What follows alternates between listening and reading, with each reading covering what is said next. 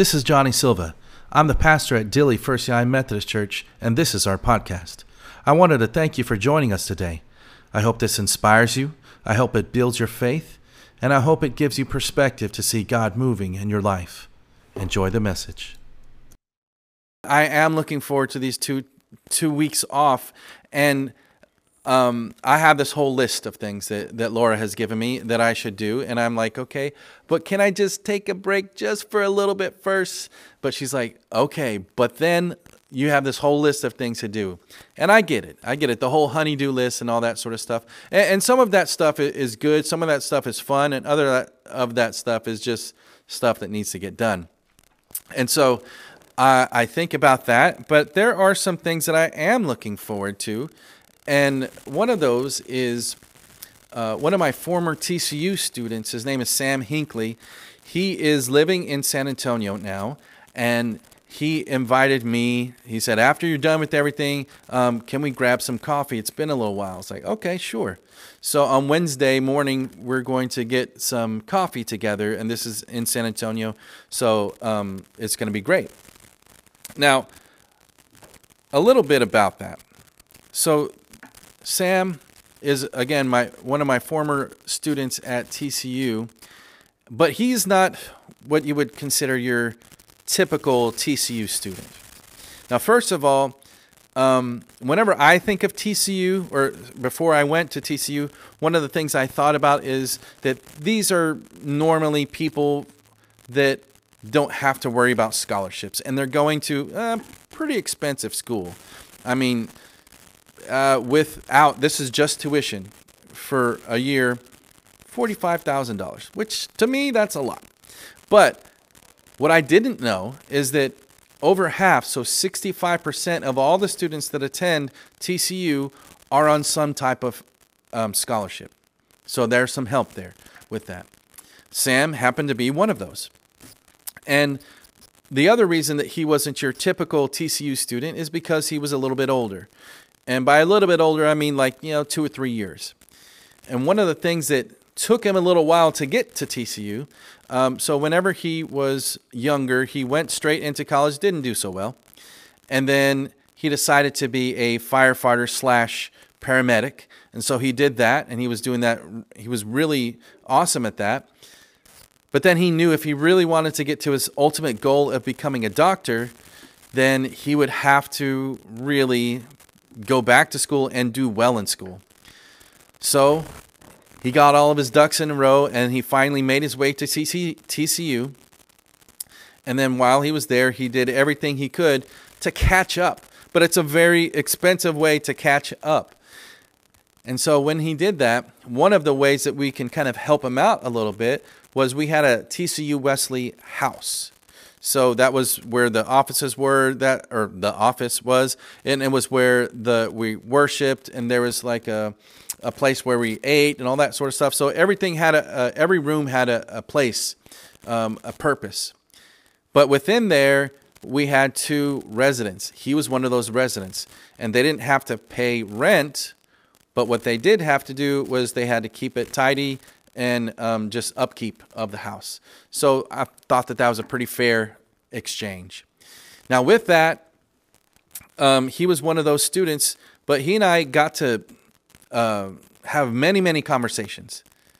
And his father is kind of a uh, Mr. Fix It kind of guy. So he would go around with with his um, with his van, and he would have all the things that he would need, all the tools, just to kind of do any type of thing. So like carpentry, uh, electrician, whatever. He was kind of a Mr. Fix It for everything. So that's what he would do basically. And then his mother um, would take care of his older brother. So Sam's older brother and uh, like the caregiver. And so that was what she did with most of her time. And so he didn't come from from money necessarily. He, his his parents or his dad especially didn't go to college. So this was something that that he wanted to do. His older brother was a doctor and he really felt like he could be a doctor. But there was a lot of things against him. First of all he started late at TCU and so he was playing catch up so his P- GPA was not great and so there was that and then he took his MCAT. We were just talking about this earlier. Uh, and so he did okay on it. But again, it wasn't good enough. Now, he didn't let that get him down. He just said, All right, there has to be another way. And there was. He came with his wife, his new wife. I say that because he graduated, and then that same day, later on that same day, they got married. And so they came to San Antonio, same time I did in 2020, and they uh, he went into a program where basically it's a post baccalaureate or a post bachelor program where he can kind of get up to that level where he needed to be, kind of a preparation for medical school. And so now he is in his third year of medical school at University of um, Incarnate Word. So he is there. He's almost there. He's waiting um, and he's anticipating and all of that sort of stuff. But it has been a long journey for him. And now, here he is.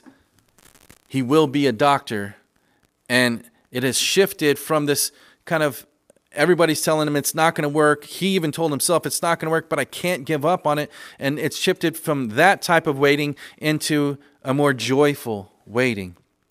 And for many of us, somewhere along the way, we too have had some type of kind of foolish or useless hope or dream that other people other people have kind of convinced us that this is just it's a pipe dream. You're never going to be able to do that. But something deep within us, there was something that just wouldn't let us give it up, wouldn't dismiss it. It just stuck there and some continuous inner voice encourage us to keep on fighting, to keep on believing, no matter what others said. And like I've said uh, a couple of weeks ago, don't listen to the world's no, but listen to God's yes. That inner voice, that inner monologue going on saying, don't give up. We felt that. And as we've discovered over our experiences and over these this series entitled In Good Company, we know that waiting can be extremely difficult. But like Israel that we heard about in week 1, we too can find strength in waiting. And last week we talked about Simeon and how like him we can find hope in waiting. And today we examine the life of Elizabeth, who had joy in waiting. And will hopefully we will hopefully find that we are in good company with Israel, with Simeon, and with Elizabeth as we wait. So today, we are in good company, and we speak on the joy in waiting. And this is found in Luke chapter 1, verses 5 through 25, and then picking up again in 39 through 45. But a little background first. So, in Luke's gospel, which we've been in for a little while, um, he begins this narrative that we're going to read about in just a little bit by setting up the event of the, the announcement of the birth and the annunciation of the birth of John the Baptist and of Jesus. And he sets this in the context of contemporary history. So what he does is he says that that Herod the Great was made king. Well, he doesn't say this, but this is the context. Herod the Great was made king by the Roman Senate in 40 BC, but his actual control began in 37 BC. So 3 years difference and ended with his death in 4 BC. And then Luke regularly uses Judea to represent all of Palestine. And in the verses that follow, there are several characters. And we know the story, I think. But today we're going to concentrate not on all the other characters, but specifically on Elizabeth and her experience in waiting. So we pick up on Luke chapter 1, verse 5. In the days of King Herod of Judea, there was a priest named Zechariah who belonged to the priestly order of, let me see, Abijah. and his wife was a descendant of Aaron, and her name was Elizabeth. Both of them were righteous before the God, living blameless, blamelessly according to all the commandments and the regulations of the Lord. But they had no children, because Elizabeth was barren, and both were getting on in years. That last part is just to say that they were old. They're getting on in years. Um, I haven't had anybody say that to me yet, but I, I think I'll get there eventually. Now, with that said, though, what we read here is both Zechariah and Elizabeth were of the priestly family of Aaron, so the brother of Moses. And Zechariah was actually serving in the temple in one of the 24 divisions of Aaron's 23 sons, or 24 sons.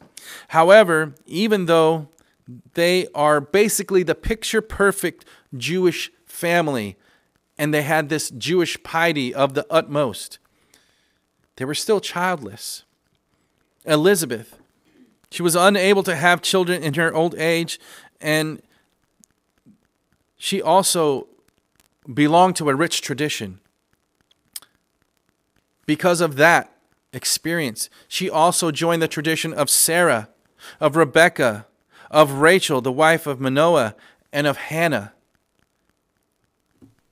And just like all of them, she was not only seen as less than because she couldn't have children, but in fact, being punished by God for some sin in her life that nobody really knew about. Because the purpose and, and at least that she saw it this way, and a lot of culture did, was um, to be a woman is to have children. And if you can't have children, then what's your purpose? That, that was how it was in that day. And there's still to this, to this day, there is some of that stigma. But because this is about Elizabeth, we kind of skip over the next sections about the angel Gabriel visiting Zechariah, which he does, and telling him that his wife Elizabeth would have a son and that they would name him John. But because Zechariah asked how would he know that this is so, the angel Gabriel told him that he would be mute and that he could not talk until all that he had told him came to pass. Now, I find this amusing, though, because in the next section, right after the angel Gabriel talks to Zechariah and makes him mute so he can't talk, the very next section is the angel Gabriel coming to the Virgin Mary. And her response to, to what the angel Gabriel says to her is basically the same thing, which is, How can this be? For I am a virgin. And instead of making her mute, the angel tells her how this is going to happen and how her cousin Elizabeth is also with child. But again, the message is not about Zechariah and it's not about Mary, but it's about Elizabeth. And so, with that, we continue on in verse 24. After those days, his wife, that is Zechariah, his wife Elizabeth conceived, and for five months she remained in seclusion. She said, This is what the Lord has done for me when he, loved, when he looked favorably on me and took away the disgrace I have endured among my people.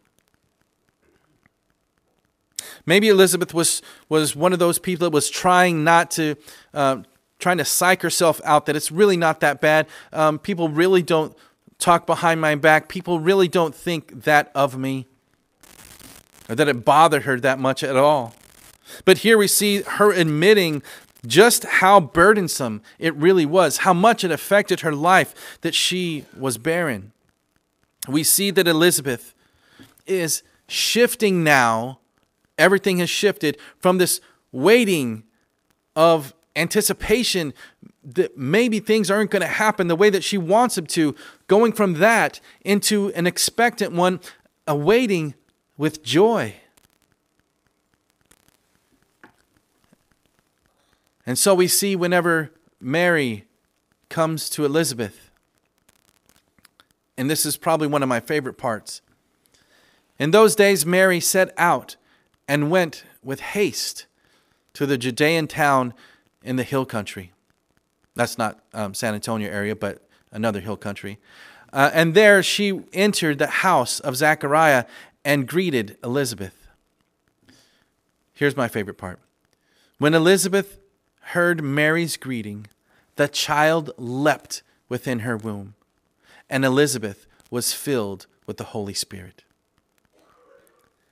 And exclaimed with a loud cry, Blessed are you among women, and blessed is the fruit of your womb. And why has this happened to me, that the mother of my Lord comes to me? For as soon as I heard the sound of your greeting, the child within my womb leapt for joy. And blessed is she who believes that there would be a fulfillment of what was spoken to her by the Lord. Again, this is one of the favorite, my favorite parts. Whenever Elizabeth sees Mary for the first time, and it says, When Elizabeth heard Mary's greeting, the child leapt within her womb. Her womb that was once barren, her womb that was once considered a punishment by God, unable to produce life, is now overflowing with joy, overflowing with life, overflowing with promise. And next, we see Elizabeth recognizing Mary as something much more than just her younger cousin. With these words, they are also uh, found within the rosary. If you've ever heard the rosary, blessed are you among women, and blessed is the fruit of your womb. And then they add Jesus. Within these words, we can see a lot of things kind of transpire. So Elizabeth was once scorned by other women. Now she is blessed among all women. Elizabeth had no life or hope within her womb, and now there is life, there is fruit, and she and he are indeed blessed. Again, this is John the Baptist, the cousin of Jesus. Elizabeth identifies Mary now as mother of my Lord. In Greek, this is referred to as the Theotokos. In English, we would refer that to as God bearer. So, no, she is not just birthing a child, but this, this child, so Mary, is birthing this child that will and is become God. Theotokos, the God bearer. So, I, Elizabeth identifies Mary of who she is and who Jesus is. And before Elizabeth was seen as devout and yet somehow less than, now Elizabeth is very special and set apart by God and playing a very crucial role in the story of the coming of the Christ child. And everything has changed. But for so long, Elizabeth was waiting she was waiting and hoping, waiting and hoping, and, and others might have seen her wait and her hope as useless, as foolish. That's never going to happen. Why would you ever consider that you would be special enough for that to happen? Everybody else can have children, but not you. There's something wrong with you. That's what she was told all of her life. That's what she was um, treated that way as less than, as set apart as, as somebody that was scorned. And now, within all of that difficult waiting, I, ca- I cannot imagine what that was like. Every day, getting those snickers and those sneers and those um, side conversations that whenever she walked by, she knew exactly what they were saying. She went from that type of hurt. Every single step she took was with that grief, and it was so heavy on her. Grief for something that, that she never had. And yet she felt at a loss. That was the waiting that she had. And then, and then the Lord intervened in her life. And then her waiting became something with joy. She was looking for anticipation for so long. She was waiting for something that might happen, maybe happen. If God would will it to happen, it would happen. But it didn't look good. She was waiting in that type of existence. And now she can wait another nine months in order to have not only just a child, but somebody that would become John the Baptist and somebody whose life would always be pointing to Christ beyond him. Somebody is coming greater than I. And he was talking about Jesus. His whole life was clearing the way, preparing the way for Jesus to come. And you know what? He did that at the very beginning. Whenever Mary first saw Elizabeth, there was a leaping in her womb, recognizing who Jesus was. And John was even pointing to Jesus then, saying, There's something special about him. I'm preparing the way of the Lord. He came before him so that he could prepare the way of the Lord. But think about this all of this. Elizabeth was part of a huge ordeal where before she was seen as less than, maybe even scorned, maybe even set apart as you're not worthy. And now, look at her. With God in her life, with God making things the impossible possible. She was waiting with joy, with anticipation of what is to come. Little did she know how crucial her part would be in the greatest story ever told. So, with this, I leave you with that question What have you been waiting for your entire life? What have you been waiting for that? And maybe you were told somewhere along the way that, you know what, you're never going to get there. You're never going to do that. That's not for you. Your life doesn't amount to that. What have you been told all of your life? What have what no has the world been telling you? And yet there's something within you that, that doesn't let it ring true, that, that you know that there's something better. You know that there's something deeper within you that's, that's saying, don't listen to the world's no, but listen to God's yes. I don't know what that is for you. But I know that God is saying yes in your life in some way that you didn't even see was possible. And that God can use your life, and that God can use the way that you have waited to bring about His kingdom, to bring about His word, to bring about His will in the world. So as we wait for the coming of the Christ child,